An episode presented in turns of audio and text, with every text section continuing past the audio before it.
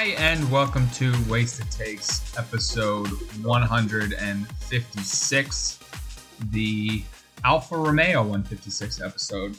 I'm Trey, joined as always by Tucker and Dylan. No Cam tonight. Um, how we doing, gentlemen? Living the dream. Love to hear it. First, uh, normal show of the new season.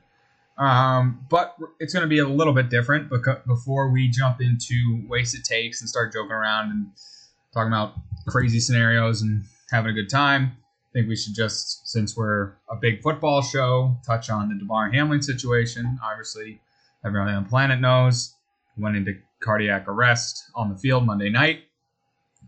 Um, luckily today, there was really good news. Um, looks like, I mean, obviously they did CPR to him on the field, probably saved his life.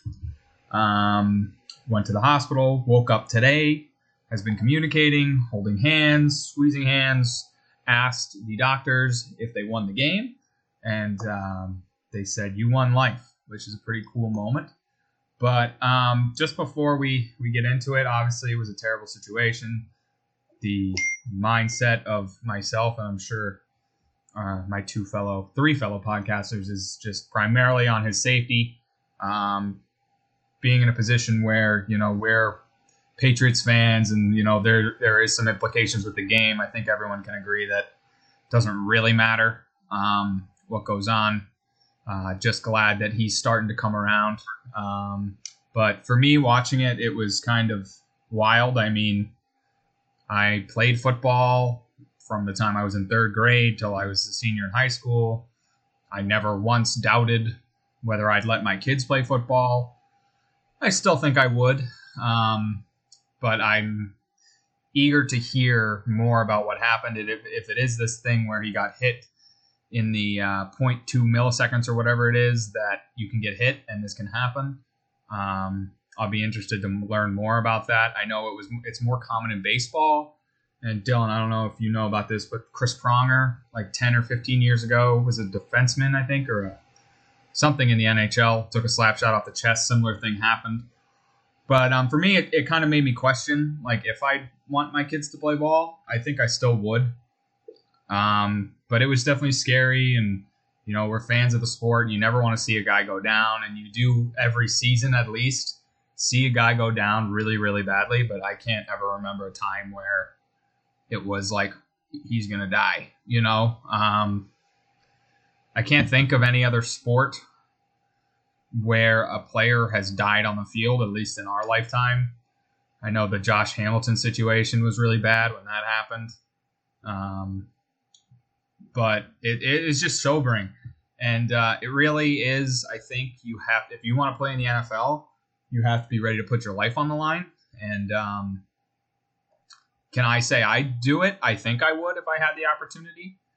Um, but I think as a football player, you have to really consider it. Like, I think most people are like, yeah, it's dangerous. Yeah, maybe the end of my life will be messed up, but in my prime, I'll I'll be okay. Like, you can come back from injuries, but you can actually die out there, uh, which is insane. Um, just thoughts were with uh, the Hamlin family, Damar. I know we're a small podcast, so this definitely won't get to them, but uh, we're just thinking about it. And um, obviously, the the Bills and the Bengals that must have been tough. But Tucker, anything you want to say on it? Um, yeah, um, it was honestly kind of one of the most surreal moments I think I've had in sports. Like it was, I think this is one of those moments where you'll always remember where you were. Cause it, I mean, I was at work and like we were running an event for it, and everything just stopped. Kind of like there's 30 people, half of them didn't even care about sports. Like you know, they're just people at the bar. Like the manager of the restaurant, the waitresses are all kind of like glued to the TV because there's nothing that's really happened like this before. Um, it was definitely a shock and kind of a reality check that number one, this is a dangerous game, and number two, that like it can happen whenever. I think like this plus the Jake Hescock situation recently have kind of just uh, it's it's brought me into a crisis. But like you know, just the idea that it can happen at any time to anybody is a really scary thought. Uh, Dill, anything? Yeah, sorry, hair. Um, yeah, it's a wild situation. I think uh, everybody's, um, you know, thinking about him. Uh, it's good that uh, he's showing improvement. So um, it is that one thing where uh, it's a once in a in a lifetime type situation. Sometimes it just happens. It's wild. So um, yeah, just hope he's okay. We get back to uh, playing football and people being happy. So. Um. Yeah. So uh, we're just obviously we're gonna go. We're gonna get into like talking about the NFL weekend and um, the scenarios that are gonna play out now that the game's been canceled um, and things like that. But just know that we're just gonna try to move on, act as if business as usual. But obviously, the primary thing is is Damar, and it sounds like he's on his way. So we're rooting for him, and um, you know, just we didn't want to get into joking around and making crazy takes without at least addressing it being a football based show at this time period. So, and I'm sure Cam feels the same way. All right, let's uh, get into our normal show now. Um, winners and losers. I didn't do a poll, so loser me. Um, anybody else got any? Oh wait, I got a loser for myself. Um, the Jets came out and said, "Hell or high water, they're sticking by Zach Wilson." So could be could be a fraudulent claim, but they said that. So my first take of the year could be a huge loser. Tucker, you have one? You're muted. No, I wasn't talking. I was miming it. Um, but TCU. Oh yeah, big L for me. Big L Big for me. win for me. Yeah, big winner for Tuck. That was yeah. I mean, what a college football weekend. Loser Cam, Ohio State, bounced once again. Yeah, I wanted to say Dylan was a loser for something. Loser me again for saying that they're going to get rid of Devers. Devers is back. Um, I don't know. That's all I got right now. Um, oh, I have a loser. Did the Cowboys win? Cowboys won. All right, my take stands then. Still, Who do they play next week? Jaguars, I think, or something. Or maybe no, no, no, no. Jaguars Titans. That's a huge game. Um, all right. Wasted takes. I will begin my wasted take by issuing a take retraction. About, I don't know, eight, ten weeks ago, I picked my landing spot for Thomas Edward Patrick Brady Jr. I said he was going to San Francisco because it's his home and because they need a quarterback because Jimmy Garoppolo can't stay healthy, Trey Lance can't stay healthy, and didn't know about Brock Purdy. Now that Brock Purdy has emerged, I don't think they're bringing in another quarterback. I think they're going to let him and Lance battle it out, and uh, it'll be what it'll be. So um, I have a different landing spot, which I also considered making my take when I made the 49ers take. I decided to make it 49ers to make it a little more sexy. But I think there's precedence now to finally put this in writing. This will happen. It's not it's a pretty soft take.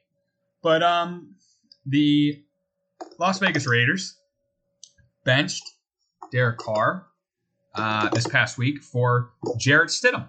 And Jarrett Stidham went out in the McDaniels offense and did a pretty damn good job. Uh, threw one bad pick at the end of the game that cost him, but other than that, looked like a solid NFL at least backup. Um, and I think that says something. Jarrett Stidham is familiar with the Josh McDaniels system. He was drafted by the New England Patriots in 2019 to be the backup for Tom Brady. I think the reason he's getting some playtime now is because McDaniels wants to test out the system with that type of quarterback, one that you know has experience in the system, rather than Derek Carr, who's just kind of a bum. So based on that, I think this locks it in. Tom Brady will be a Las Vegas Raider in 2023. Um, yeah, I saw this one on uh, one of those whatever whoever I think Cam sent it in. Uh, like the QB landing Oh yeah, spots. yeah. At Tom Brady. going Cowherd, Cowherd agrees with me. I think it's obvious. I don't think it's a, a good, a great take. I honestly struggled to come up with something, and uh, I was gonna do something Bills related. Thought it might be in bad taste, so decided not to go with it. I hate this one. I don't think that's a great landing spot at all. They're suffering on all fronts. Their coaching isn't hasn't been good. Their defense isn't good. Davante Adams is a very solid wide receiver, but he, I mean, their receiving corps is kind of the only thing going for them. I think that like the Buccaneer situation when he went there was kind of one of those perfect situations where you had this elite team without a quarterback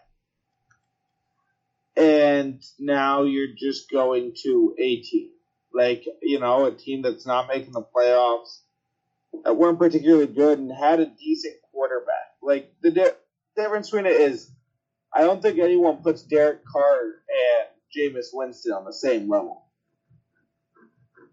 So I don't know. I just don't see the step up being that dramatic like it was with the Buccaneers. So, who would you say is the best quarterbackless team right now in the NFL?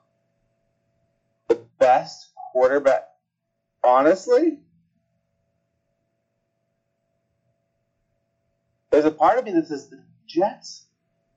I don't, I don't, I don't. I don't see Brady going to the Jets. 100% agree. But if you're talking about the best quarterbackless team, I put the Jets over the Raiders.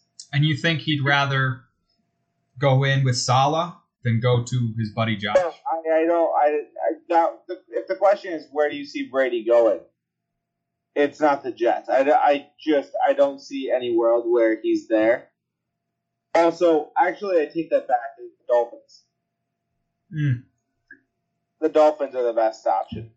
You get Tyreek and Jaylen Waddle out there. I mean, I don't think you can go there anymore due to the fact of all the things that happened. But I think that's probably the best. If he goes there, he'll be an owner, and my take will come true. But here's my thing with with Vegas: it's not only the McDaniel's thing. That's a big part of it because he's gonna have a coach that semi knows what he's doing on offense, um, and he's gonna be able to continue to have that that level where he's working with him on the game plan and he's understanding him. They did it for years and years in New England.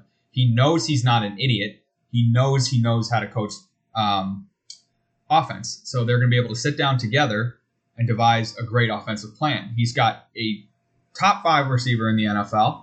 He's got a top tight end in the NFL. Another thing he needs. He's got a solid running back to take the, the stress off him. He's got a small white. Josh Jacobs wants out. Okay, well, he's got a Josh s- Jacobs super wants out. He's got a Like, small white slot receiver with great hands in Hunter Renfrow. I mean, it's Patriots West. It is. It's like he's got the defense probably needs some work, but they've got solid pass rushers.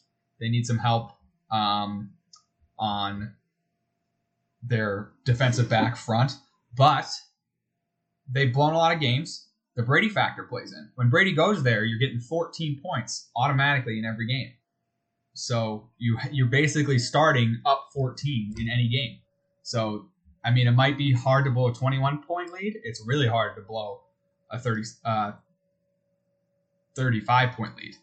So I think it's locked in. I think there's no way he doesn't. Especially after all the stuff that came out that they they passed on him once, they're not going to pass on him again. Dill, Uh, I don't think I don't think Raiders is going to happen either. I'm agreeing with Tuck. I'm Um, shocked. I think I thought this was like you guys were gonna be like this is soft, obviously. well, there's, it, there's words coming out about that, you know. But I don't know. Brady Brady likes to play the words and do something different. He likes to be a bit of a, a wildcat nowadays. It- Brady's going to go play um, where there's a team that is halfway serviceable on offense and just has deep pockets to get people around him if he still wants to play. I don't think the Raiders are bad on offense. They've blown leads. That's been their biggest problem.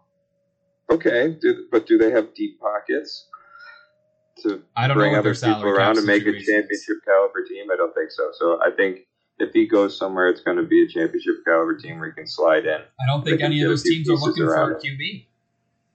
Not maybe not this year. So I'm just saying He's not it- staying in his next team. He's leaving Tampa. He's miserable right now. We'll see. I think I think Raiders is easy, easy here. I think it's Raiders one, Niners too, but Niners is not going to happen because they're set at QB. Uh, all right. Anybody got a take? Um, yeah, I do. Um, as we know, the Bills and Patriots are playing this week, and uh, I came into this week with high hopes on the Patriots' playoff chances, and after what happened, I am going to call something. Buffalo Bills, for the first time since 2011, will score over 60 points in an NFL football game. I think they score every drive. I I don't want to play this team at all right now. Um, yeah, at one point about five days ago, I had confidence for us. I have none anymore. Um, and I'm on to 2023. Uh, yeah. I mean, I knew they weren't making the playoffs from like week ten. week ten. Excuse me. So, uh, this Hamlin situation has definitely softened the blow. Um, I'm not going to be upset if they come out and play for their, you know, injured brother and put together a great game and make it to the playoffs. I probably will root for them in the playoffs.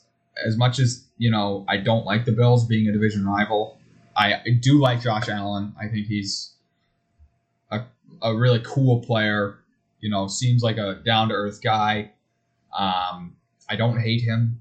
I just hate that he's so good. Um, and this whole situation, so good and likable. yes, exactly. And Steph Diggs is my favorite receiver in the NFL. Um, so I do like players on the Bills, but I hate them because they're our rivals. I won't be upset if they beat us. I won't be upset if they go on a run and win the Super Bowl. Um, I think that the Patriots are absolutely cooked here. Um, first of all, the shock of having to play this game after this, like, I'm sure, you know, it's not their teammate, but they obviously like play the Bills twice a year. They probably know those guys. And how are you going to come out and compete with a team that that's highly that that is that highly motivated? I think uh, the, they came out today and said they want to play. They're looking forward to playing. They're looking forward to getting back out there. So I think that's the worst case scenario for you if you're New England because you're not going to catch them in a mourning phase. You're not going to catch them, um, you know, in a down phase. They're going to be re- ready to go. And the only thing now is that might change this with the NFL's announcement that it's canceled. Um, they have no, I, I don't know. They they can still get the one seed, correct? If the Chiefs lose, Yeah. but the, do the Chiefs play Sunday or Saturday? Do we know? No, but they also ha- like it'll also come back to where they place against the Bengals. Don't forget. So like if the Bengals win and they lose, the Bengals would be above them. If they win, the Bengals lose, they'd be blown. Okay. Um, Chiefs play Saturday. So if the Chiefs win. And the the Bengals would have to lose for them to, to for them to get the one seed, or no, to get the two seed. So, anyways, it doesn't look like it's going to happen. But if they were in a position where they're slot, slotted in as the two or three seed, there's no point to playing Josh Allen in the second half. That's where I think the Patriots can win, um, because they beat bad quarterbacks. But I don't think that's going to happen. I think even if they were in that position, they still might not sit their starters just because they're going to be so emotional and they're not going to want to come out. I, they're doomed. The Patriots are doomed. They've been doomed. This is not a disappointment. I knew they were not making the playoffs. I think it was kind of a joke that they were. uh, in position to. Um, and if they do go out and win, it's gonna be so shitty. How are we gonna celebrate that? How are we gonna be like, hell yeah, we beat the Bills a week after they their teammate almost died? Like sick. We're in the playoffs. Also, the Bills have an actual chance to make a run. The Patriots don't. So it's whatever. Yeah, I think they lose. I think they lose big. I'll, I'll agree with you. Six, 75 points. They're not going to slow up. Dill? Um, I think Pats take this one home. I think they win by 30. Uh, I, I- it, outside of all the things that happened, I think that there's a good chance that they squeak this out last game of the season. Um, I think whatever team, um, the, the one thing that is not good for them is that whichever team I think scores first gets an e- gets a lead. I think the other team's just going to concede. so, um, Pat's historically not not great at getting the lead early, but if they do, I think they hold it. Alrighty. Uh, Dale, Take? Um, yeah, so Raffy Bomb, Raffy Devers signs what was it 331 million, 11 year contract with the Bruins. Our our man Bloom. With the Red Sox. Uh, He's not a hockey player. Did I say the Bruins? Yeah. Sorry. Um, the uh, Although Red they did Sox, play yes. at Fenway. Um, yeah, that's true. Um, also, I have a side take as well. Um, first ever wasted takes, side take. Uh, so, Rafi signed, Kime got it done, Chime, Heim, Kime, Dime. Say a rhyme. He, I don't think this was a good deal. that's, that's what it is. But that's what's crazy is that um, this is baseball now. Like this is what Rafi's worth, and he would have gotten this contract or better somewhere else, basically. He would or, have done you know, better if he give or got to give or free, take ten. If he got to free agency, he would have done better. yeah, well, maybe. I don't think so. I do. Um, you think he's a forty mil a year guy? I think somebody would have paid it. Yeah, that's the. Th- but that's what I'm saying. is They that's overpaid for- baseball for. No, but there's the Xander. thing. There's no salary cap in baseball, so there's no such thing as a bad. I know, but eleven year contracts are not a thing. This is just became a thing in They the are past now. six years. But like, you gotta stop being like, oh, it's a bad deal. It is a bad no deal. Thing as bad deals. It is a bad deal. There's no Every single- so there's no every bad sing- deal. Is will Rafi will Rafi Devers make our team better or worse? Okay, I'm not done with the take. This is a bad deal in terms of um, output over 11 years.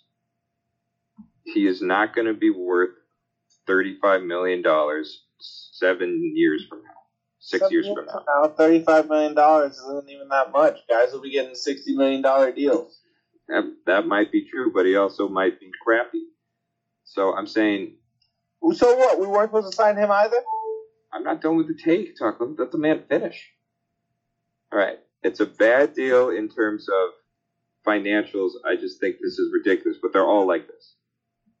And I think it's a good deal because you have to lock in some guy. You're going to be a top tier level team in the MLB, you know, status and supposed to be playing well, even though Sox came in last or second to last. But if you're going to be a top tier team like that, you need to have these kinds of contracts. So to that end, Kime, Heim, Klein, Heim, Dime is going to double down before the season starts, and he's going to sign one more player. I don't know what it is to a very, very similar contract, ten years, three hundred million. I don't, I don't care who it is. I don't care what it is. They're going to, he's going to do something stupid in my eyes, but it's what the team needs to be considered a, a, a, one of those teams, and he's going to just sign somebody. I don't know who it's going to be. Maybe Who? is Juan, Juan Soto's not a There's not a no free. one left. All right. What? Here's my thoughts. I'm glad we're getting into this because I was going to touch on it later, but we can just do it now. You're saying Heim Bloom to just touch on everything. You're saying Chaim Bloom gets, you know, gets the credit, got it done. I don't think Chaim Bloom had one thing to do with this deal. I think it was John Henry getting bullied for the past month online, in the mm-hmm. sports media in Boston, and publicly at Fenway Park. Booed, yelled at, called a nerd. There was two guys outside of his car. Pay anybody. Pay anybody. He was like, he walked through Fenway and they booed him. He's like, I'm, lo- I'm losing everyone. I'm losing them. I have I have to do something. Just go ahead and give Rafi an extra hundred mil. And I think that's exactly what happened. Chaim was probably like, listen, this guy has only been top 10 in war once in his career. He's the seventh heaviest uh, third baseman of all time. Bet you didn't know that. Seventh heavy, fattest third baseman to ever play. Isn't that Pablo number one? Pablo's number one? Isn't that insane? Seventh That's heaviest insane. That's insane. the and and the list of that those players include like Miguel Cabrera switched to first base, um, a bunch of other guys switched to DH, switched to Troy first base. Glaus was a massive person. He might have been on there. I don't know, but anyways, Hein was like, I don't want to do this deal. He's probably in the same thought as you. We are in a situation where he's not going to be as good as we think he is, based on his build, based on his war, based on everything, in five years. So why the hell are we going to pay him? But I do think it's a good deal because I think you saved your franchise. They, what happened with Xander was so unacceptable. What happens? What has happened with, uh, with with Betts, with JD, with all these people people loved, players people loved, letting them walk. Meanwhile, bringing in bums like what's the redheaded guy they signed from the Dodgers? That guy, uh, the closer, Kenley Jansen, washed up closer, like just bringing in bum after bum to just put a team out there. Fenway's uh, Fenway's attendance was at a 20 year low this year. You had to do this deal. This is a good deal because it saves the franchise. Now, is there a chance he doesn't live up to it? Absolutely. But I do agree with Tucker. You have unlimited money. Like, you have now a superstar that you can build around. And um, what was the other thing, Tucker, you said? In in, in five, six years, people are going to be Oh, yeah. playing for forty million a year. You know, so it's it's really you know whatever. It's just what the market dictates. I do think he would have got more on the open market, um, but I think this is a good deal because they needed to do it. They needed to lock up this guy, and I think he's going to be good at least for a little while longer. Worst case scenario, he does get super duper fat, and you put him in the DH role, and he continues to hit bombs, and you're paying you're overpaying for a DH, but at least you have offense. My thing on your actual take, there is no way this happens. A because they don't want to pay this amount of money. The whole reason Himes here is to have cheap deals and to compete in the Rays style. It hasn't worked out because that doesn't work. It just doesn't work. It's not a thing. The nerds are ruining baseball. B, who are you going to pay? There's nobody left. Nobody's left. All the free agents. The only thing I could see, only situation I could see this happening is if, if Correa shakes loose from the Mets. If his physical issues continue, maybe they'd overpay him. But based on the fact he's had two physical issues with two different teams, that would be incredible. My whole thing is the way this is going to work is we're all praising them right now for doing this, for finally getting it done. And in five years, when he sucks, we're going to turn around and be like, why the hell did you do this deal, you idiots? I hate John Henry. So, no matter what happens, everybody's going to be pissed. So, let's just hope he plays well. Let's hope they can put some pieces around him, get the farm system going, and maybe in five years we can start competing again. Um, Tucker? um, I already did my take. Oh, all right. Do you think Oh, that they're going to sign someone? Sorry, I was attacking it as he went throughout his take. Sorry. Um, but I don't think the Sox are going to sign someone. No. Um, I was shocked they signed Devers. So, Ugh. the idea that they'd sign another guy on top of it is kind of insane to me. I just, I don't know. I don't have the faith in this team. Alrighty. Wasted take segment complete. Um, let's move on to some segments. Um, fraud of the week. My fraud of the week is the National Football League. So, don't know if anyone caught this on Monday night, but during the delay for Damar Hamlin, uh, Joe Buck, after taking three commercial breaks, came out and said, "So what they've what happened is they've ruled that they're going to continue play. The players will have five minutes to warm up, and then they'll they'll start the game back up." Now, if you watch the tape, Joe Burrow gets on the sidelines, starts throwing the ball. So clearly, this was told to the players, not only Joe Buck. Joe Buck didn't make it up. He had three commercial breaks, and then it came to him. Troy Vincent, the VP of something or other with the NFL, came out and said it's preposterous that anyone's suggesting that. That did not happen. That's a lie. It's such a blatant lie. This is 100% what happened. They decided, I don't know if it was the refs, I don't know if it was the league, but they decided, okay, he's off the field, five minutes, let's go. Now, usually that does happen. It's a little different when guys get knocked out, they're pulled out on a stretcher in the ambulance, they give the thumbs up. At least you know they're okay. This guy died on the field. He died, he lost his pulse. And then they were like, okay, let's play five minutes. Imagine if things went poorly and he just passed away on the way to the hospital and they went through with this. I mean, what a boneheaded decision. The NFL continues to mess up. Roger Goodell continues to be a dictator that does not care about the safety of his players, doesn't care about the safety of women. Ray Rice gave him a two game suspension originally, doesn't care about integrity of the game, uh, screwed Tom Brady on Deflategate, uh, screwed Bill Belichick on Spygate, um, doesn't care about a lot of things. He's just a bad commissioner. The, the only the only reason he can keep his job is because the NFL is king. The NFL puts out such a good product every year; they can overcome any controversy. This Damar Hamlin thing will eventually, you know, people will always remember him and this situation. It'll eventually pass. People won't won't be talking about the safety of football next year. It just won't happen because the NFL is unkillable. They're uncancelable. Roger Goodell, you are a fraud. You do not care about the safety of the players. You you wouldn't have cared if this guy died. You would have been like, what are we going to do about ratings? What are we going to do about playoffs? Blah blah blah blah blah. So, up yours, Roger. Anytime I get a chance to call you a fraud, I'll take it. Uh, Tucker, you got a fraud? Uh, yeah. My fraud. Oh my God, is that his name? Uh, just let me make sure. I don't know why I was kind of panicking. Yeah, my fraud of the week is Kenny Pickett. Oh, really? I just don't see it.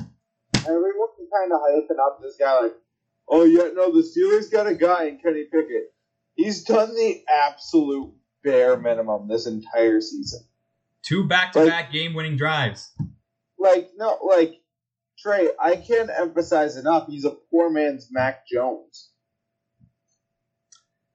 He's a Mac Jones with better offensive weapons, a better defense, and puts up significantly less points per game.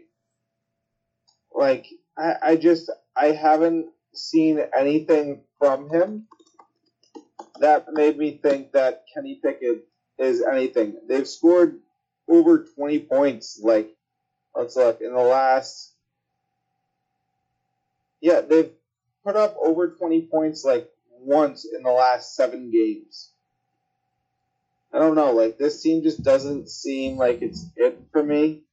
Kenny Pickett isn't a guy that like I want to build around, and everyone's just kind of like, "Yep, nope, he's the guy."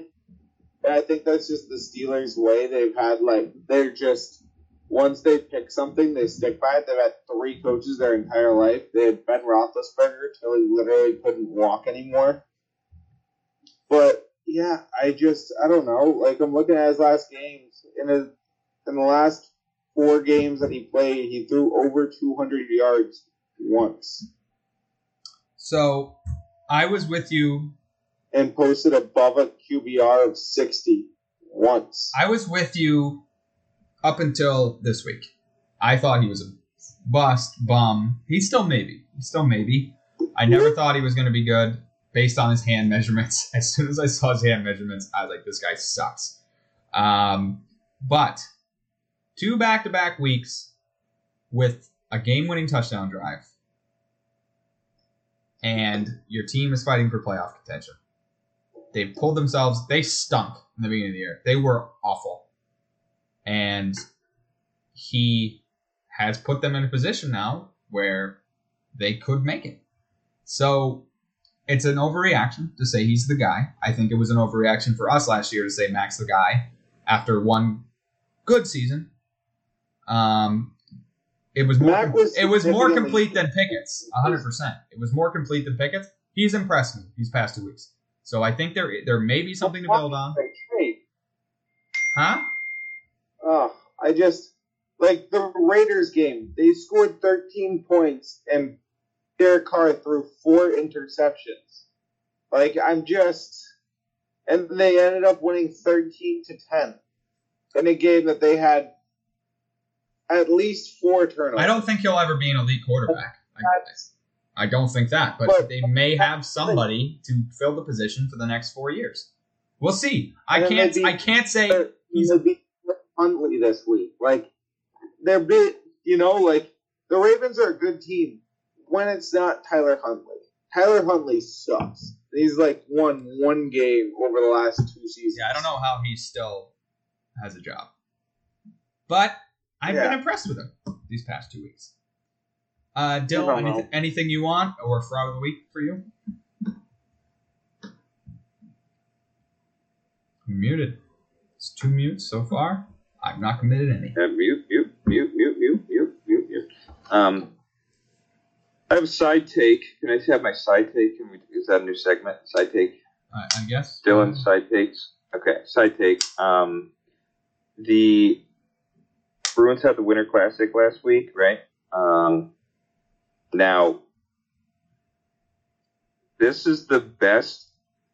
The Winter Classic is the best outdoors sporting event. Is in my opinion. That's not just a take. The, the point is, is that it is also the worst.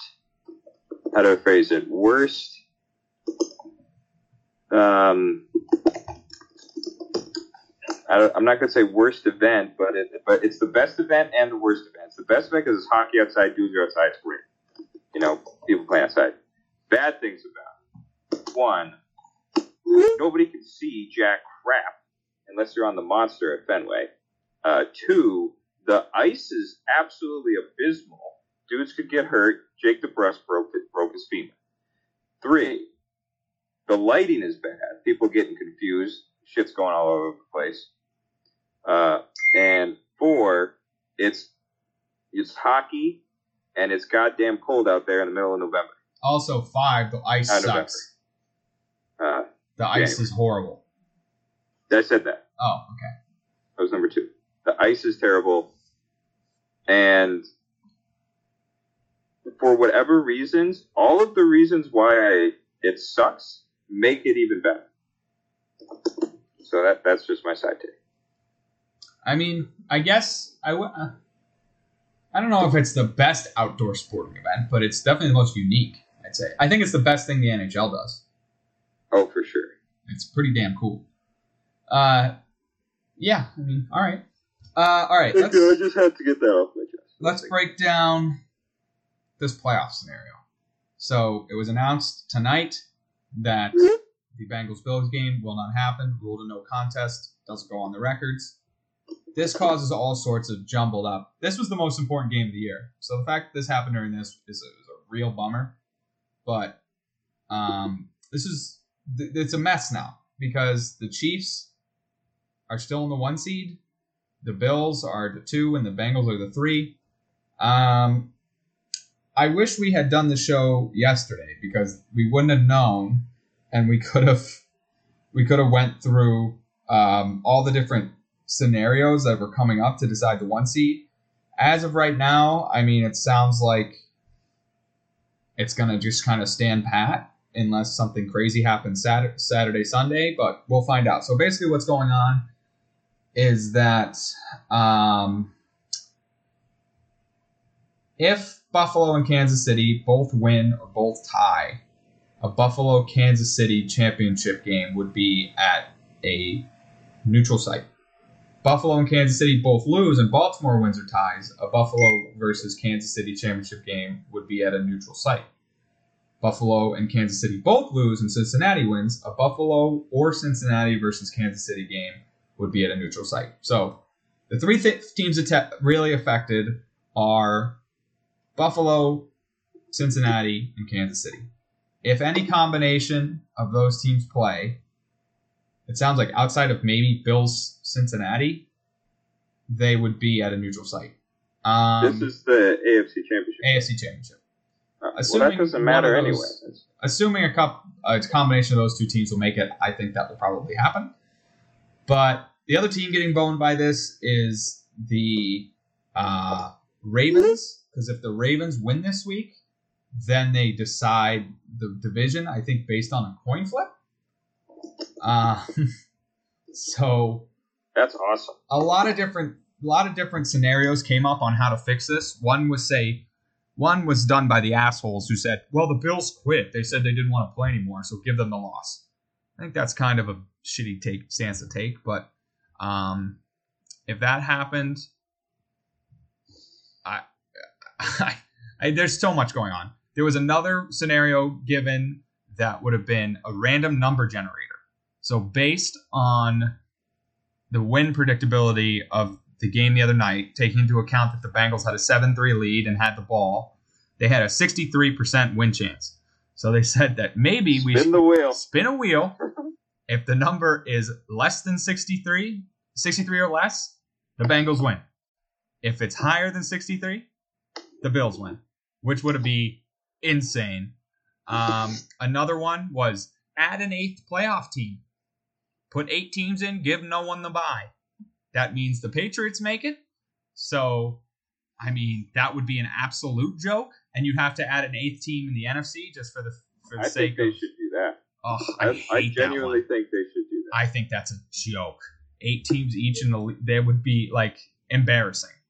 Um, and the last one I heard was push the AFC Championship back a week to the Pro Bowl or Championship week in general back to the Pro Bowl and uh, go from there. So, um, I mean, there could still be a crazy scenario where you have the Bengals and the Bills, I think, tied for the one seed if Kansas City loses. Or, or maybe not. I'm so confused. I don't know. It sounds like they're just going to kind of play out the string, do it at a neutral site if it's one of those three teams, which it will be, and just kind of let it go. Um, just curious as to you if you guys have a favorite favorite scenario or uh, what you think will happen. Well, what I think is crazy is I feel like you wouldn't have to do all of this scenario debate and coming up with these extra rules if you just gave both teams ties. Just give them a tie, and then all of the rules fall into place. I think are it's already still. created. I think it still yeah, makes a but at that point, you're still punishing them for what they did because, like, they didn't finish the game. I'm sorry. Like that. Like that. Obviously, all the things happened around it, but that's what happened. The game no, didn't but, like, end. the Bengals are really going to get punished and not, you know, and Yes. a tie is as good I as don't. a loss. I don't agree with that, Dill. I don't think you can play Ties that game. The guy died. loss. The He Bengals, died. The Bengals did the right thing there, and they shouldn't be punished for what they did. Well, but it's not. You're not punishing either team. Why, You're though? giving them an even tie because you couldn't play the rest Then of the the. Bengals That's have the chance to lose the division, though, and they can't get Yeah. the one seed in that scenario. I'm sorry. I just feel like that's the easiest way to do it. Okay. I mean, it Seems might be the easiest. The easiest way to say would be to say, "Oh, Buffalo quit, so they lose," but that's not right. Like, they teams did the right thing by not playing the game. I thought, in my opinion. Uh, So, but well, what I'm saying is, if if the Bengals, the Bengals record, whatever they are now, if if at the end of the season they have now the same amount of wins, even if they had a tie, how would they lose the division? because if they lose to Baltimore, they could they wouldn't win the division. They'd have less How? wins. I think. But even if they had, even if they had the same amount of losses.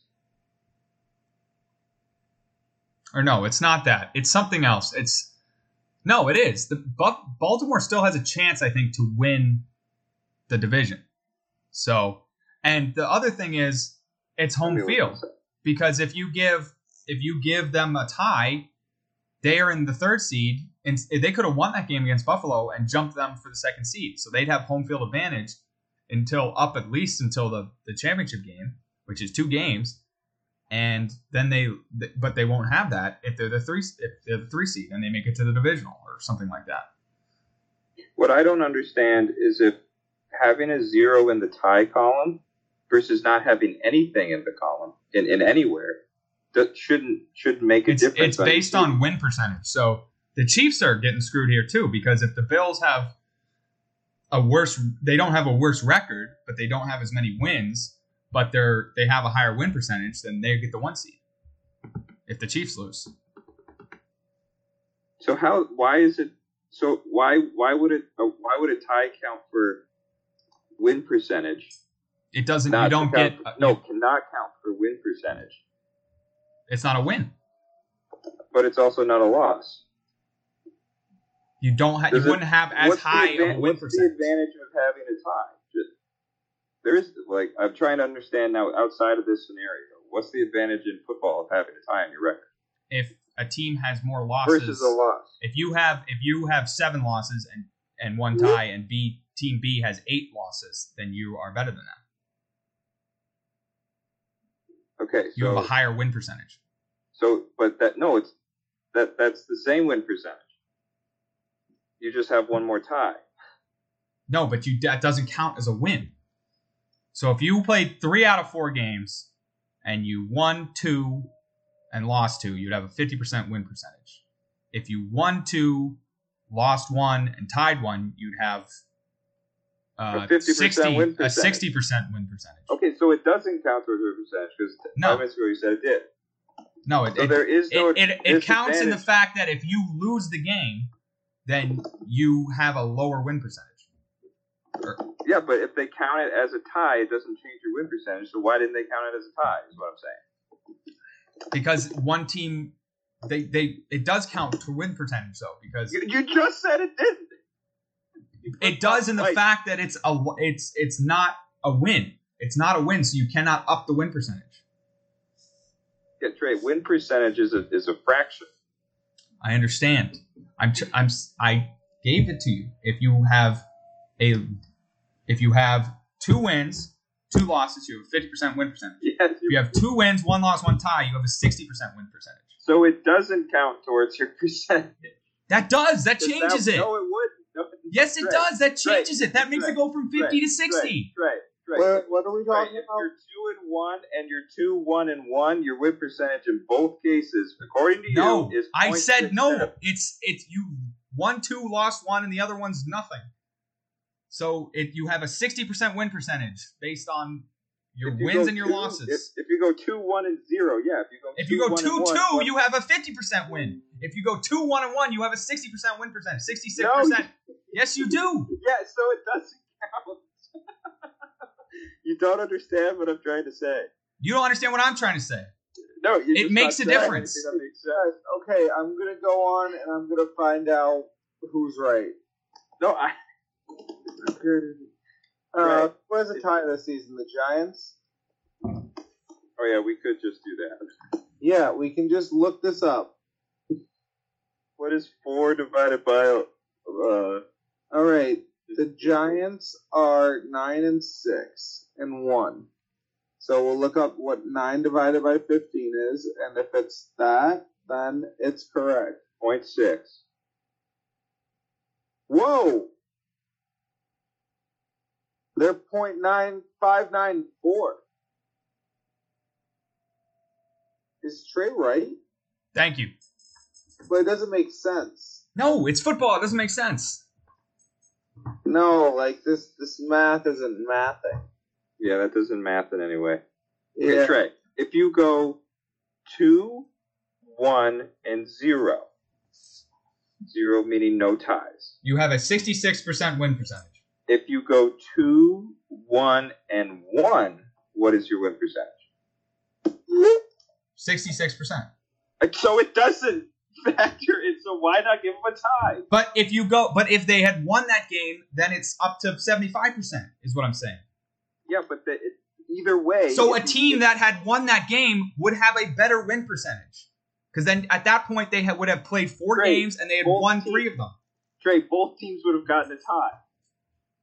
So it, what I'm saying is, if it Yes, but it, the Chiefs factor in too, Dill. It's not just between these two teams. It's the Chiefs too. yeah, but the Chiefs have their own win percentage. That yes, which is very this similar game. to the Bills. If the Bills had a win there, No, but it doesn't matter. if the Bills had a win there and some other things played out, they would have a higher win percentage than Kansas City. No, because you just said it doesn't factor in. You, keep saying it. No, I don't keep saying it. okay, go to the next. Thing. No, I don't keep. I don't understand how. I'm telling you that it it does not count as a loss, so it doesn't lower the win percentage. But if you win the game, your win percentage is higher. If you lose the game, your win percentage Trey, is lower. They, Trey, they didn't count the game. I know. So now they have a loss. higher win percentage with less games played. Is the problem? They have a No, higher win percentage if they win or whatever happens. If they win and the Chiefs lose, then they have a higher win percentage, but they have one less game played. That's where the issue comes in. Right. So, but but They- you have if they gave them the ties in tie, it wouldn't it wouldn't give them a better win percentage. But you just No, said it doesn't Three factor and in. one is better than twelve and four, Trey. So they would have a higher win percentage if the Bills were Yes. 12 3 and 1 Yes, but but Yes. yes, but they're not counting the game. No, but I'm saying they would have the higher win percentage if they count it as a tie. Who would? Over as the Bills. Yes, you're right. So that's the other issue. That if they count it as a tie, then they still have a, they would have a higher win percentage. No, because I'm pretty sure if the Bills end up 12 and 3 and the Chiefs are 12 and 4, the Bills get home field advantage. Which is the issue, yes. But if they're No, 12 no, no, that's not the issue. The issue is if the Bills are 12 and 3 and the Chiefs are 13 and 3, then they're flipping the coin. If the Bills are 12 and 3 and the Chiefs are 12 and 4, they're just saying Bills get home field advantage. Yes. Yes. If they were 12, 3, and 1, or 11, 3, whatever it is, they would also have been get given. home field advantage. Home field advantage. on. I don't understand why they didn't give these teams ties. It makes mathematical sense, and there's no reason to do any of this other crap. Well, I no, think they just didn't want to. but then the issue becomes between the Bills and the Bengals if they have a tie. they basically gave both teams a win. they gave both teams effectively a win because the math will always be higher. But they should have gave both teams a tie just to make it make more sense. But then that those teams will be tied. But then you're punishing them for you're like, cause they're like, well, we could if we won, like you know, there's this whole hypothetical. If we just played on, we could have gotten the win. We could have gotten it. So if you give them both a win, you're basically incentivizing this type of behavior, which you want because you want to humanize athletes. but And what I but if it They- doesn't, effectively gave them both a win, but I think giving them both a win is the only thing you can do in this scenario because in any other scenario, you're basically telling coaches in the future, like, hey, if you have a must win game and one of your players dies or something severe like this happens, you just need to play the fuck on because you're fucked otherwise. This is hurting my brain. Yeah. But what I'm but if the if the tie doesn't count towards your win percentage, then it shouldn't matter whether or not It it's there. matter. But then they Because- would tie. Then they would be tied. The Bengals Yeah, and the no, Bills. but it does, it does matter, though. Like, you can't say it doesn't matter because, like, 12 3 and 1 versus 13 and 3 is very different. And, like, to get the one seed, they're probably going to need to go 13 and 3. So it's a must win. It's not a can't lose. Wait, I'm wait 12, 3 and one and thirteen and three. What what do Oh, you mean? it's by- totally different. Yeah. So, like, the, if the Chiefs ended up 13 and 3 and the Bills are 12 3 and 1, then No, that no, no, no. They were they would, effectively the same as a loss. It is because their record's worse, and so it's just as bad as having a loss on their column there. There's no difference. Yeah, but it, but we're saying I've been trying to say that. I've been, that's how I've been trying to say Why, it. why I do we bring up win percentage? It doesn't matter. I can't win speak If English one team is in 12 math 3 and correctly. 1 and one team's 13 and 3, the 13 and 3 team gets home field advantage. It does affect win percentage because it's not another win. But I don't. But I what I'm That's why it affects your win percentage because being 13 and 3 is a higher win percentage than being 12 and 3. but what I, what's confusing me is that if you gave both teams a tie, who who's thirteen and three in this scenario? Chiefs. the Chiefs. The Chiefs are 13 and 3. Yeah, They're now 12 3 1. They are both now below the Chiefs. so both both the both the who Re- restart. The Bills and the Bengals, Dylan. You the Bills and the Bengals have the same record. Yes, Dylan. Yes, this is the crux of the issue. Yo, well, that doesn't matter. That, that that's besides the It point. does matter. They're both twelve. I didn't listen to the first five minutes of you guys. Yes, I was trying to forth, explain this. And I jumped in on Dylan's side, and then They're both Yeah. 12, 3 and one. Oh okay, the wrong side. what happens if the if the Chiefs what? You still don't even know what happened. If the Chiefs win, they are the one seed. If you give them the tie, if you give them the tie, the Chiefs win, they are the one seed, despite whatever. Then the Bengals and Bills are tied for the two seed. Okay, And then it goes to like head to heads or whatever. yeah, that's normal. Okay, what's wrong with that? They I mean the player almost died. They they, they didn't tie the game. But I don't understand what the difference is between it being having a tie in the tie column or not, or playing or having seven, 16 Because the Bills and the Bengals both still had a chance to get the one seed. So if you give them a tie, you take away the chance for them to get the one seed. Absolutely terrible. I want nothing to do with this conversation. If you give them both a tie, they cannot win the one seed. Which But goes back to your what- original but that's point. Not what you ju- That's not what you keep saying about win yes, yes, it is, No, Dylan. no, Dylan, yes, it Dylan, is. so yes, wrong. it is. Dylan, yes, it are- is. You are you are so wrong here. It's crazy. I explained it to I'm you. thinking- If you go two and two, 50% win percentage. Go two, one, and one, 60% win percentage. 60, yeah, okay, sure. So you're win you're better team if you're two, one, and one than if you're two and two. Yes. Yes, but no, Trey, you're talking from the other. If you're So three and one, if you're three and Three one and one or two or one two, and one, and one, three and one team is better. Yes.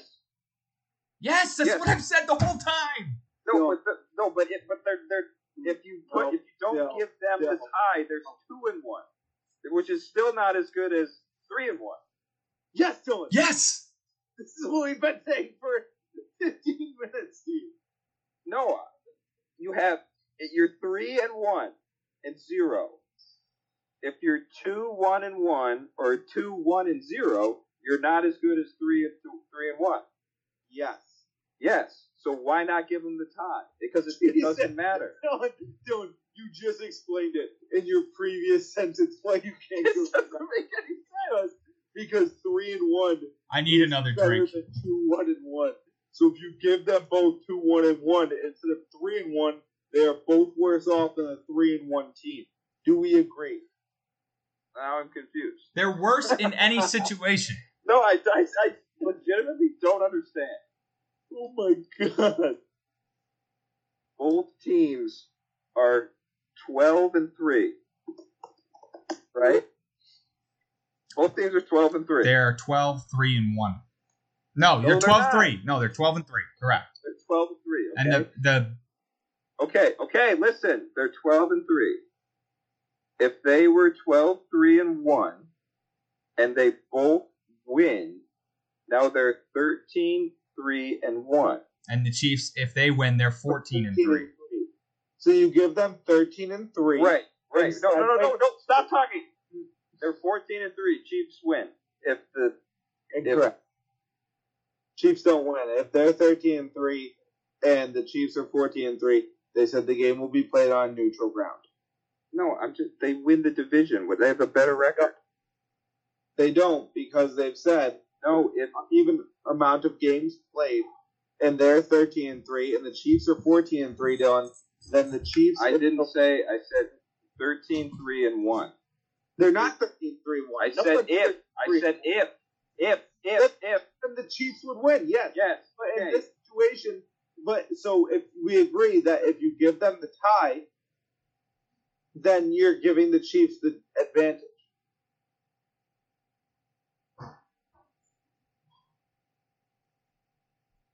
If you if you give them the tie, they're 13 3 and 1. If you don't give them the tie, they're 13 and 3. 13 And the Chiefs- 3, they're basically 14 and 3. No, they're 13 and 3 and the Chiefs are 14 and 3. Yep. Who wins the division? The In what situation?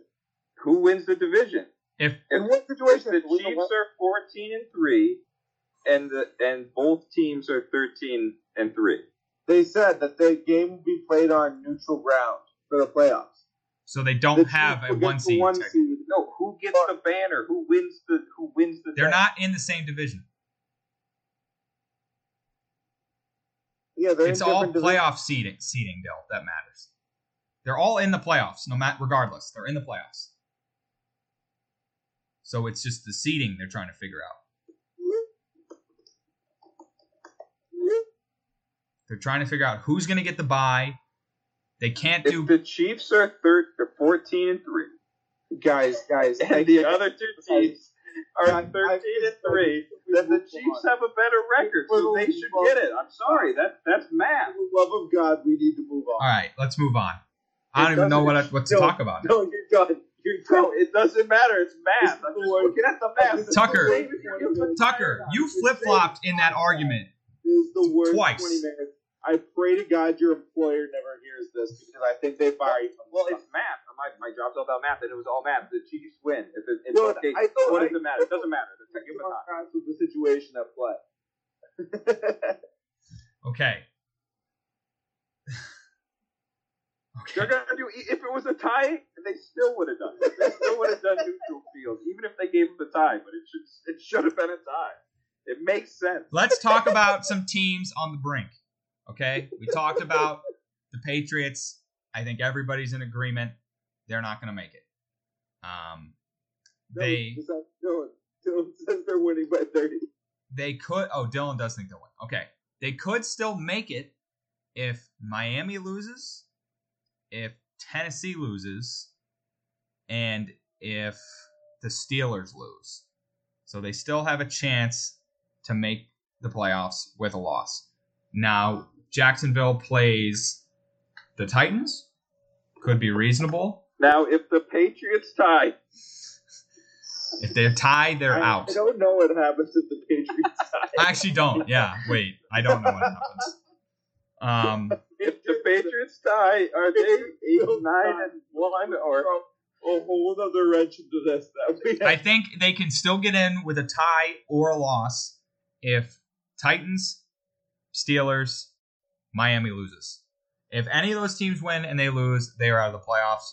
Uh, or if they uh, beat the Bill, Bills, they're in. So, I mean, they have something like a 20% chance, maybe less. But um, I think now that's almost down to zero. Jacksonville, Tennessee, week 18 to decide the division winner. I like the Jags here. I think they're hot. I think the Tex the Titans are kind of I call them frauds like week two or three. Um, I think they're kind of just kind of a pukey team, kind of really boring. Um, I don't know what the deal is with Tannehill. Is he going to be in this game? They had Josh Dobbs start last game, which was a joke. Tucker, who do you like in the battle for the AFC South? I love Jacksonville. And I don't and guess the line. Three and a half Titans. Jaguars by six and a half. Whoa. Like you were off by a lot. Yeah, I mean, I really don't know too much about the Titans. I always assume they're like okay. I Um, just I, I don't think they're okay. I don't think they're very good. I don't know what the deal is with Tannehill. I like the Jaguars here. Um, the let's see, the Dolphins play the Jets, so they need to win. They need New England to lose, and the Titans to lose. Let's see. If they win, they'll be nine and eight. No, I think they need the Jaguars to lose. So they need Jacksonville, New England to lose to get in. Um, do you think? I say mean, this right now. I hope for the love of God the Steelers don't. So the Steelers need a lot to happen. Let me let me just pull up a list here. Playoff clinch scenarios. Okay, here we go. We'll run through this list. This will be much easier. Um, okay, so the e- so we'll go to the NFC first. Um, oh, never mind. Can't read that article. Locked behind a paywall. Um, okay, AFC. So the we'll skip the three teams we just discussed. The Dolphins will clinch a wild card berth with a win over the Jets and a Patriots loss to the Bills. So that's all they need is the Jets to, to beat the Jets, which is very possible, and the Patriots to lose to the Bills. Um, do you think that's that's possible? Or we'll keep going. We'll say which is most likely. So the Jaguars, if they lose to the Titans, they will need the Steelers to lose to the Browns and the Patriots to lose to the Bills and the Dolphins to lose to the Jets. Um, Patriots, we know, win and you're in, or Dolphins lost to the Jets, Steelers lost to Browns, Titans lost to Jags. Ravens can win the AFC North with a with a win over the Bengals, although that is now in question. Um, the Steelers can get in with um, a win over the Browns, Patriots loss, Bills and I, I mean and Dolphins lost to the I can't Jets. keep track of all this. And the Titans can win the AFC South. If they win, if they lose, they're out. So of those teams, the Jaguars, the Dolphins, the Patriots, the Ravens, the Steelers, and the Titans. Who do you think rank them most likely, least likely? I'll go most likely Jaguars. Number two, I'll say How many spots are we fighting for? one. one spot. Uh, Okay. but technically two, but one really. I'll say the Dol- the Jags are most likely to get in. I'll say number two would be the Finns, which is gross.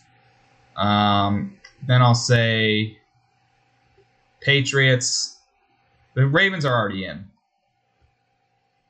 and then Steelers, or no, and then Titans, and then Steelers. Tucker, Um.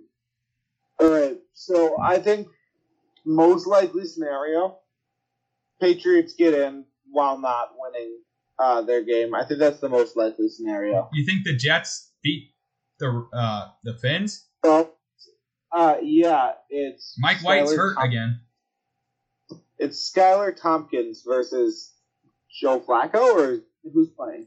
Maybe Streebler. I don't Not know. Joe. You got the new guy, not Joe Flacco. Streveler versus Thompson. Skylar Thompson in a must-win divisional game. That's going to be a barn burner. Yes. That's a hilarious game that I can't wait to watch. That's going to be rough. Um, like that's just end of year football with actual playoff implications involved, which is hilarious. Um, the Jaguars are actually good. Uh, they deserve to make the playoffs. I I'll let you explain. the Titans. So Dylan, you were gone when I explained this, but the Jags Titans play. Winner wins the division. Loser probably goes home. If the Titans lose, they go home. If the Jaguars lose, they can still get in, but they need a lot to happen. Mhm. Okay. Oh yeah, because you uh, when I came back, you said something about Tannehill. Yeah. All right, Tuck, you were saying what? Um, yeah, but here's my thought.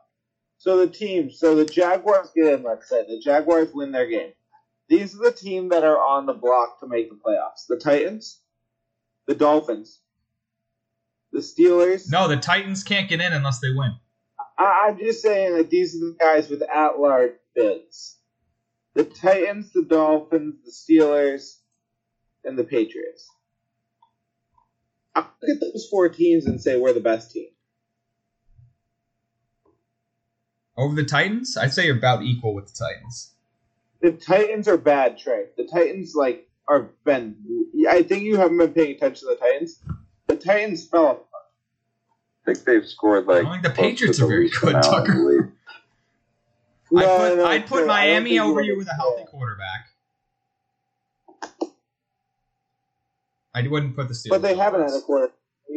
Yeah, the Titans just lost to the Cowboys. They lost to the Chargers. I'd say you're Before one that, or they two. lost to the Texans. Then they lost to the Chargers. and So, then- Tuck, they're, you think they're you, still a five game losing streak. Tuck, you think the most likely scenario is that the Patriots lose to the Bills, the Dolphins lose to the Jets, the Steelers lose to whoever they're playing, The Browns, who are not good. and the Jaguars win, and the Patriots make it in. That's Yeah. wild. Mm-hmm. I think The it could fact that happen. That's a scenario right now is insane. I I think mean, that could happen. I think if the Patriots end up losing, I think the Dolphins will I- win.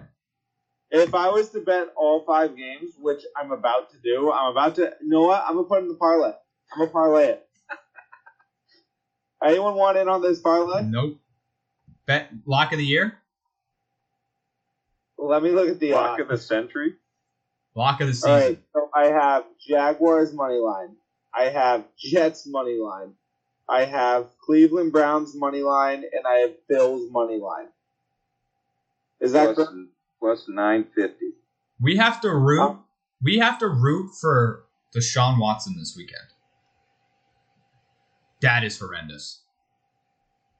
All right, uh, Dill, what do you think is the most likely scenario? You think the Dolphins get in? Do you think the Patriots get in? All right, boys, my bet has gone in. Fifteen dollars to win one hundred thirteen. What what happened? What the hell happens if the Jaguars lose? If the Jaguars lose, they uh, can get in, but they will need the Steelers to lose, the Patriots to lose, and the Dolphins to lose. So they're in a similar situation with So New if- England, where if if- they but if lose, they need a lot of help. But if Jaguars lose and the Patriots lose, who, wait, who's Jack? And then that means the Titans are The that Titans, mean if the Titans win, they're the. Jaguars, and the Patriots are all the same, Miami would get in. and the Dolphins lose, That would be the Steelers. They'd have to win. and the Steelers lose, then the Patriots, the Dolphins, the Jets, the Steelers, the Browns, the Jaguars, and the Titans are all tied at eight and nine. I think. That I could think, happen. I I uh, I don't know. I think that happens. put it in, Tuck. Put it in. so. If they all lose, Because that means the Jets would win and go up one, the Titans would win and go up one, and the Browns would win and go up one, and the Patriots just. if they all lose, it might be New England that gets in. No, because we know about that. But we're in the seven. We're in the seven right now. So if they all lose, we can't drop down any further. We have the tiebreaker over the Dolphins. We have the tiebreaker over the Steelers. Wait, would the Titans get in? No, if the Oh. Titans lose, they're seven and ten.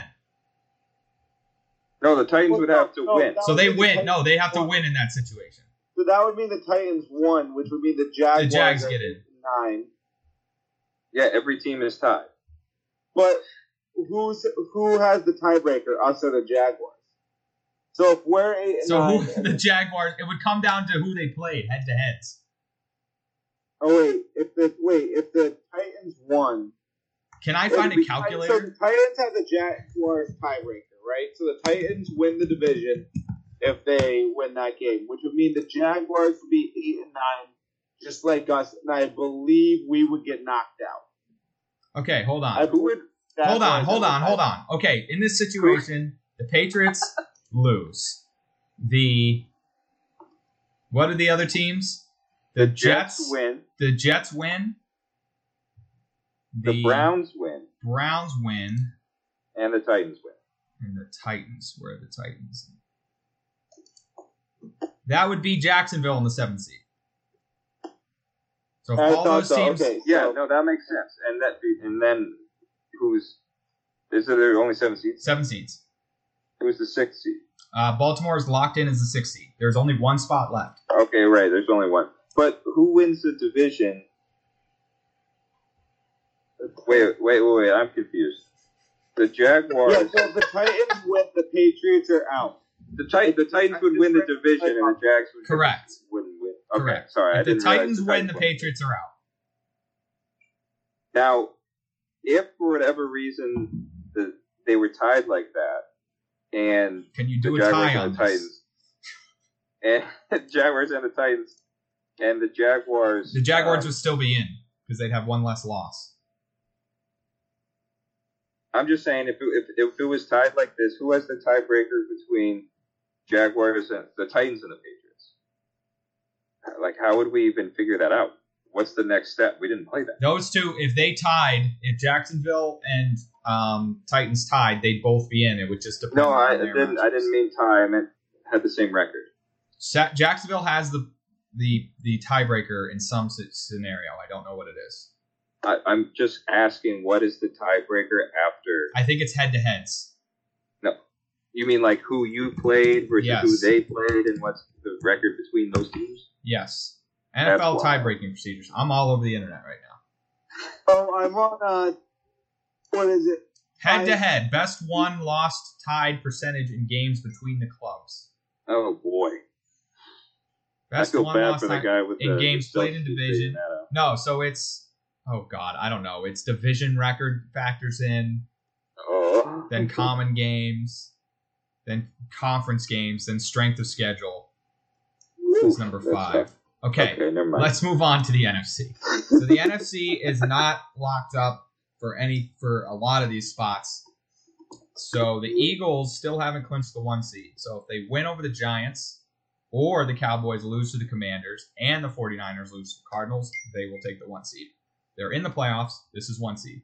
49ers are in the playoffs as well. They get a one seed by beating the Cardinals and Eagles losing to the Giants. The Cowboys will get the NFC East if they beat the Commanders and the Eagles lose to the Giants. And they would get the one seed if the Niners lose in that situation as well.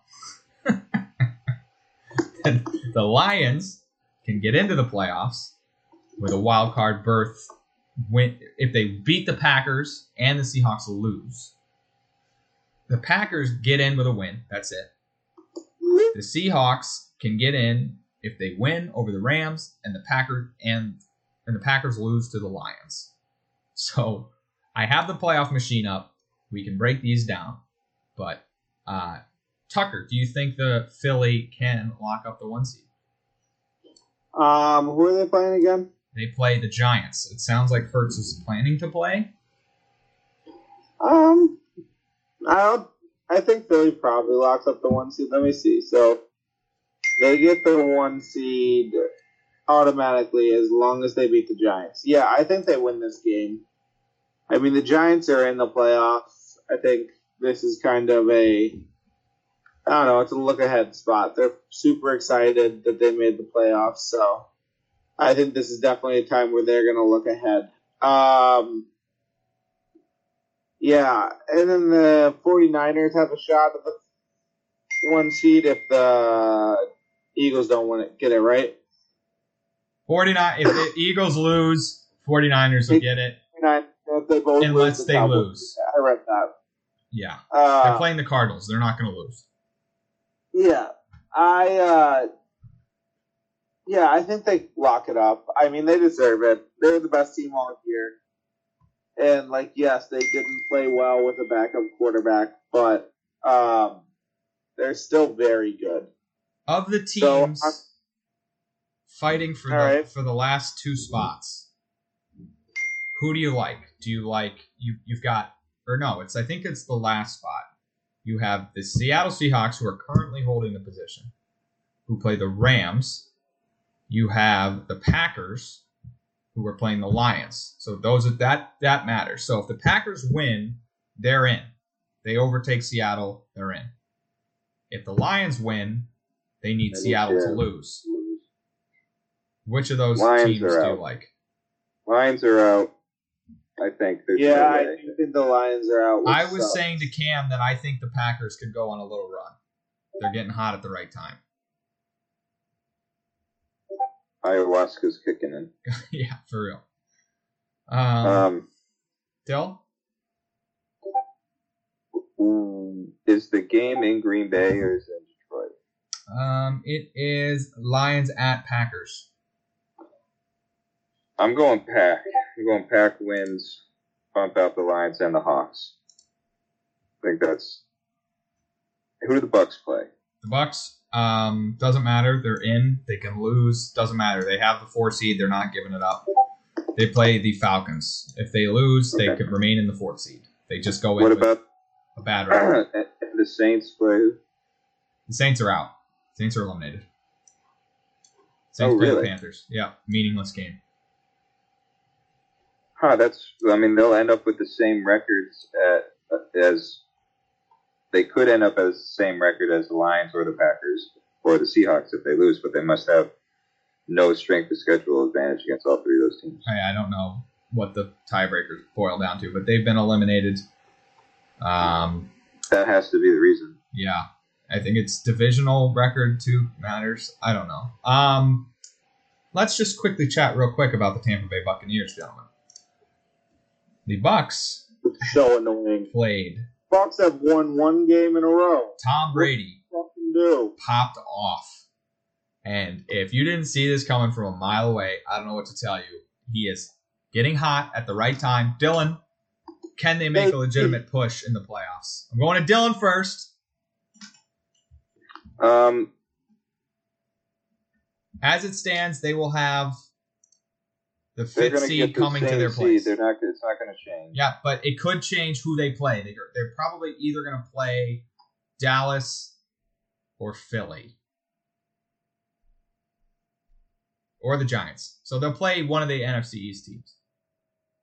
Yeah, so realistically, on paper, they don't seem like they have they can make a run, but I think literally I think anything is possible with Tom Brady um, behind the ball. So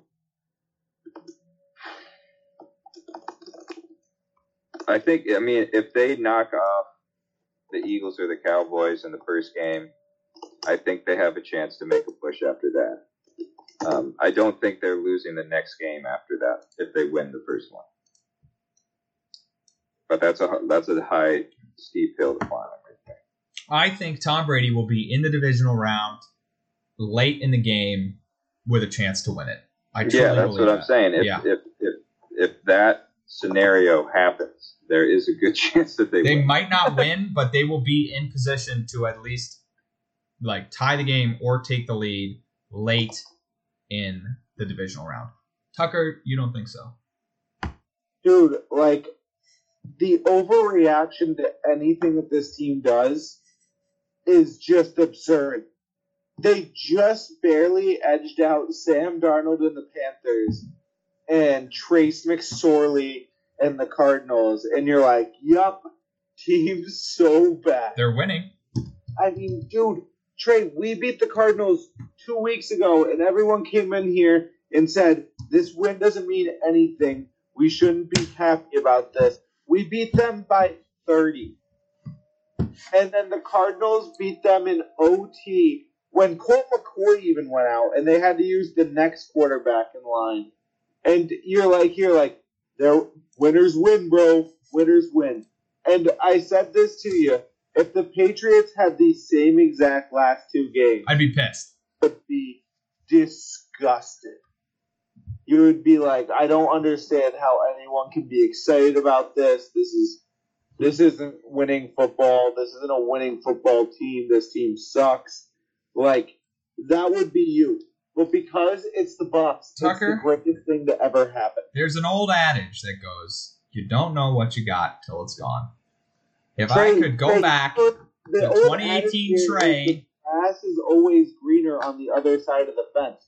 You just admit to the fact that if it was the opposite, you wouldn't. You'd be bitching about how it's. I know. What. I'm saying is, if I could go back to 2018 Trey, who freaked out after the Miami Miracle and said this team sucks, they're not going to Super Bowl, I'd slap him in the face. Say, dude, you got the greatest quarterback of all time. Like you're you're in position to have a home playoff game. You'll be fine. Relax. But back then, I expected so much of my team that I had higher standards.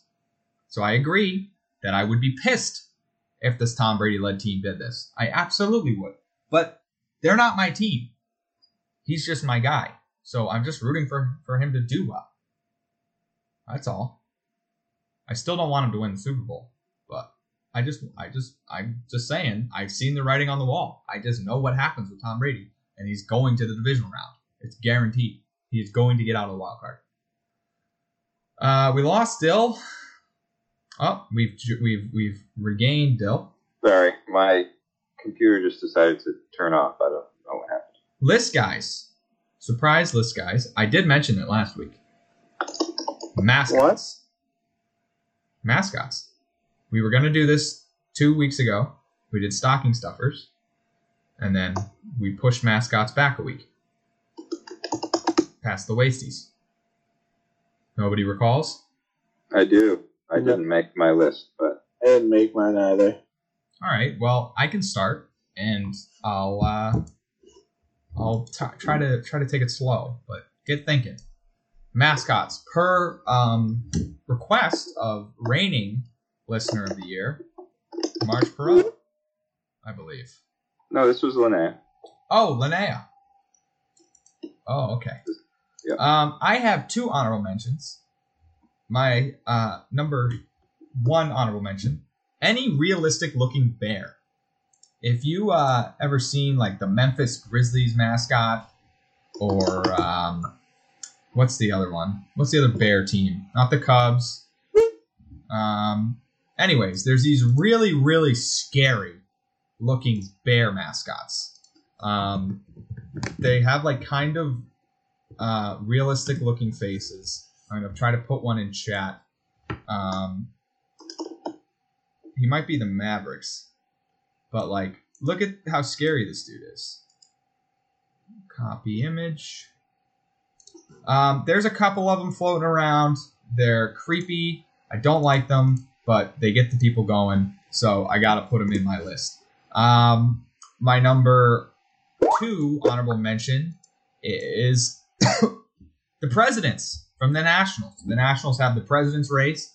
They have George Washington, Abraham Lincoln, Teddy Roosevelt, Thomas Jefferson run around. They end up punching each other.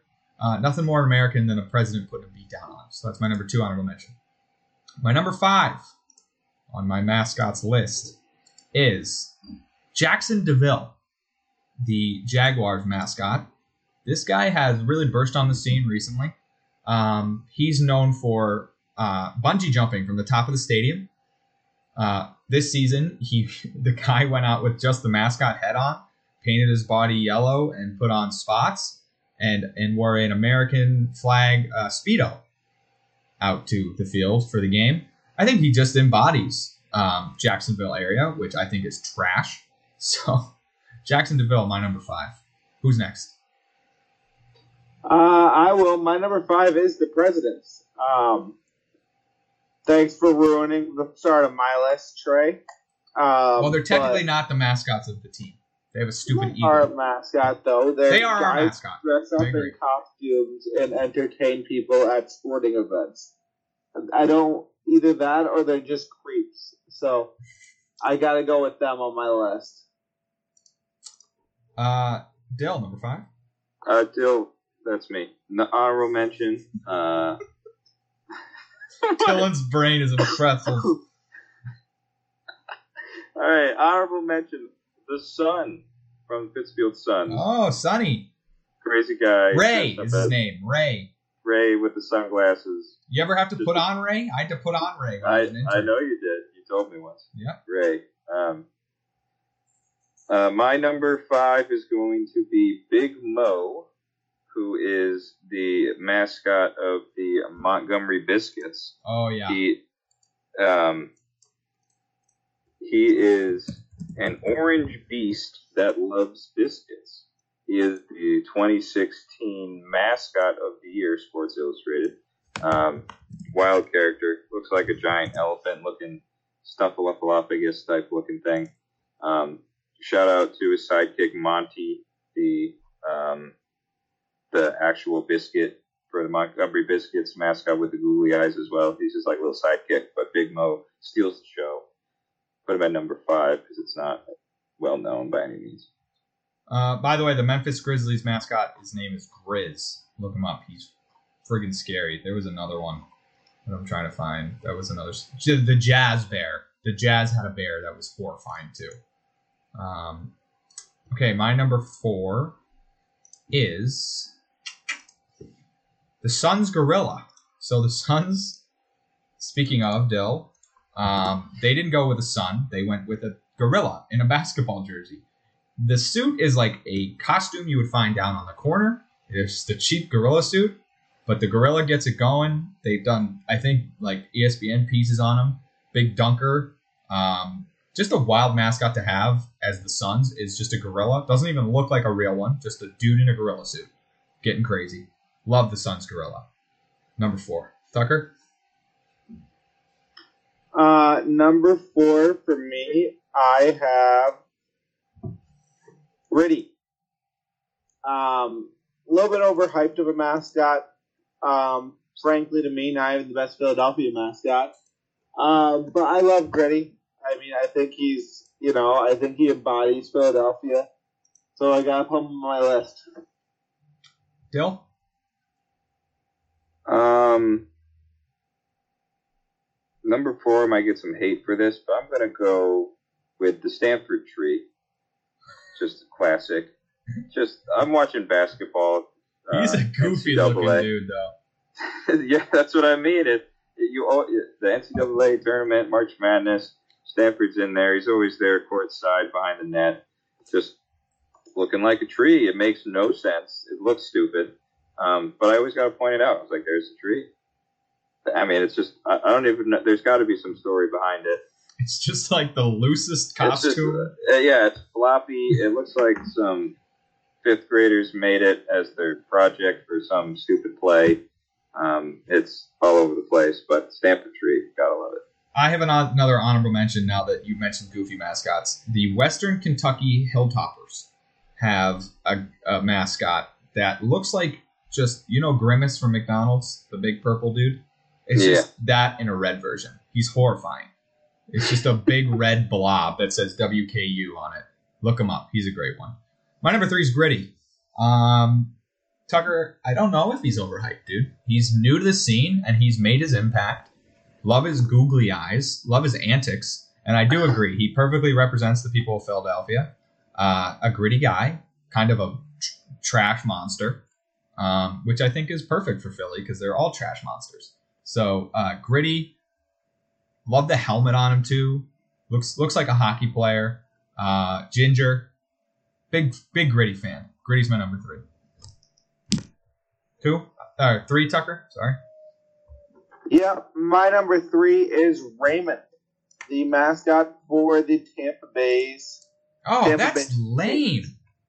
No, I remember I went to Tampa Bay for a series when I was a kid, and he was electric. Like he was riding around on ATV, just doing shit. Like before, like mascots messing with people were mess was a thing. Raymond was messing with people. Raymond was messing with like Wally. He was just he was awesome. He was just a dick, and I remember being like eight, nine years old in Tampa and just being like, God damn it, he's cool. Uh, before we go to you, Dill, Cameron, the secret word is costume. Costume. Uh, Dill, number two, three. Sorry, I'm jumping ahead. Of myself. Um, number three, I'm going with um, Dartmouth College. I don't know if you know about I this one. don't know about this one. Big Green, aka Keggy the Keg. It's literally a keg. The guy dresses up as. Oh my God! No way! Um, A not to be outdone by the Stanford tree, but I mean the keg kind of takes the cake. Is this an official mascot? I don't think he is. It's the beloved unofficial mascot, but it's Unofficial the mascot. mascot. A keg for Dartmouth? That's crazy. He's awesome. I love him. Oh, that's a great mascot. Um, my number two is gonna be Wally. Um, I was going through the mascots and I was like, yeah, Boston doesn't really have great mascots. Pat the Patriot is kind of lame, scary looking dude, giant chin. He looks like uh, the, what's the guy's name from Fairly Odd Parents? That's the superhero the the big chin guy. The rules guy. No, no, no, no, no, no. His superhero, the Oh, the superhero, Crimson Chin. the Crimson Chin. That's what Pat Patriot looks like. Blades, pretty standard bear. Um, not realistic, scary looking like the others I mentioned. Just kind of a bear. Lucky is the lamest mascot in sports. Just a dude in a leprechaun suit. So dumb. Get rid of him. I guess you can't really make the mascot because it's kind of a drunken Irish stereotype. So I get it, but lame as hell. Uh, but Wally's Wally's legit. I think it's cool that they don't have a giant sock or anything. That it's actually the green monster that is their uh, mascot. My favorite Wally moment is that SportsCenter commercial where David Ortiz tries on the uh, Yankee hat, and Wally mm-hmm. sees him and gets really mad, and he goes, "Wally, Wally." I love that. Uh, Wally's great. You got Tessie, his girlfriend, uh, the girl version. I don't know if that's canon, but I consider it his girlfriend. But uh, Wally's pretty cool, man. I, I like him. Uh, I think he's he's unique and uh, he gets people going. And he's uh he's won a couple championships for us along the way. I don't know when he was introduced. It can't have been too far before 2004. So uh, Wally's my number two, best Boston mascot by about three miles. Tucker. Um. Yeah. My number three is two. Two. Sorry, is the Phillie Phanatic. What I believe is the best mascot in Philly, also known as the most sued mascot in sports, which is a sign of a good mascot when he has at least a couple of lawsuits open up against him. Um, love the Phillie Phanatic. I think he also embodies Philly very well, but he kind of did it first. Respect it. Love the Phillies. So, yep, number two. Dylan. Um, Trey, you said um, ones that scare you. The uh, uh, Patriots Pat, whatever his name is, kind of scares you with a big chin. You know what? The one of the college, uh, um, uh, listen, that's not Kansas or Nebraska, maybe. I don't know. There's a there's a big guy wears a red shirt, big chin, just normal looking male. That one scares me. I forget the name of the school. Is you, it the? You know it it's when not you the see Cornhuskers, is it? It might be. Yeah, that's what I'm thinking. I think. Anyway, uh, number two, I'm gonna go with the Phillie Phanatic as well, Tucker. Um, there's a bit of a rivalry rivalry with him and Wally. So it is the, I'm kind it is of a the little, Husker. Yeah. huh? It is the Husker, the Nebraska Husker. Yeah, He's that scary, dude. I don't looking. like him at all. I don't like him one bit. Not one bit. I don't like looking at him. Um, but uh, yeah, I think the Vanilli Fanatic kind of coined the like hula hoop at the waist movement thing. He started doing that, then other ones followed suit. I know Gritty does it. That makes sense with Philly, but uh, not a lot of Indianapolis Colts guy, big that. big one. Indianapolis Colts guy loves doing that. Um, so I think that's uh, I think he he started that. Whoever was in that suit. Um, uh, just the just who comes up with that? The- I mean, they're they're the Philadelphia Phillies, which is a stupid name, and they're like, "Well, how do we make this make any any sense? Oh, we'll just call our mascot the Philly the Phillie Phanatic because he's a, a, a freaky looking green monster guy with a weird nose, looks like Birdo. Um, shout out to Mara, of you, of you out there. Um, but yeah, Phillie Phanatic, just running around on four wheelers, running over people. It's always a good time. My number one is the Phillie Phanatic. Um, I put him at number one because I think he's the most revolutionary mascot. Dylan, you did steal a little bit of my thunder. I was going to mention he was the first guy to do the hula hoop belly, which has become a huge thing um, in several mascots.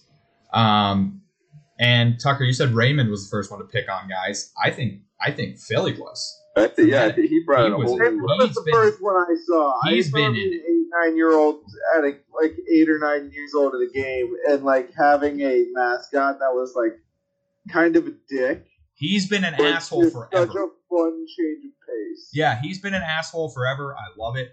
Uh, perfectly embodies the Philly assholes. Great Always Sunny episode where they get locked out of the World Series. Um, Mhm. and and Charlie fights the Philly Fernetic because they can't couldn't use the actual uh, name. But um, yeah, I think he's great. He also I think was one of the first ones that incorporate the the, the tongue, which is like uh, one of those party favors that he like blows on it and shoots out his tongue. I think that's a great one. Yeah, I think he's he's the best mascot in the game. I think he's made it so other mascots can do this goofy stuff and it's accepted. And um, I thought of maybe putting Mr. Met as number one because he flipped off everybody. That was pretty funny. But um, no, it's got to be the fanatic because he's the biggest asshole and the he's unique and I think he revolutionized the game. Tucker, number one. Uh, my number one's Wally because I'm from Boston. Wally is a great mascot. I stand by it. Um, only mascot that part of the stadium's named after him, and I don't need you to give me facts on why I'm wrong about that. Well, he's named after the stadium. Well, no, no, no. The stadium was obviously named after Wally. Do you know what time year Wally was created? 98 ish. You don't know that. You just made that up off the top of your head. It could have been 1905. Um, but yeah, so I mean, if someone's gonna name an entire stadium, 97. I was very close. because of their mascot. He's got to be a pretty good mascot. So, Wally, number one.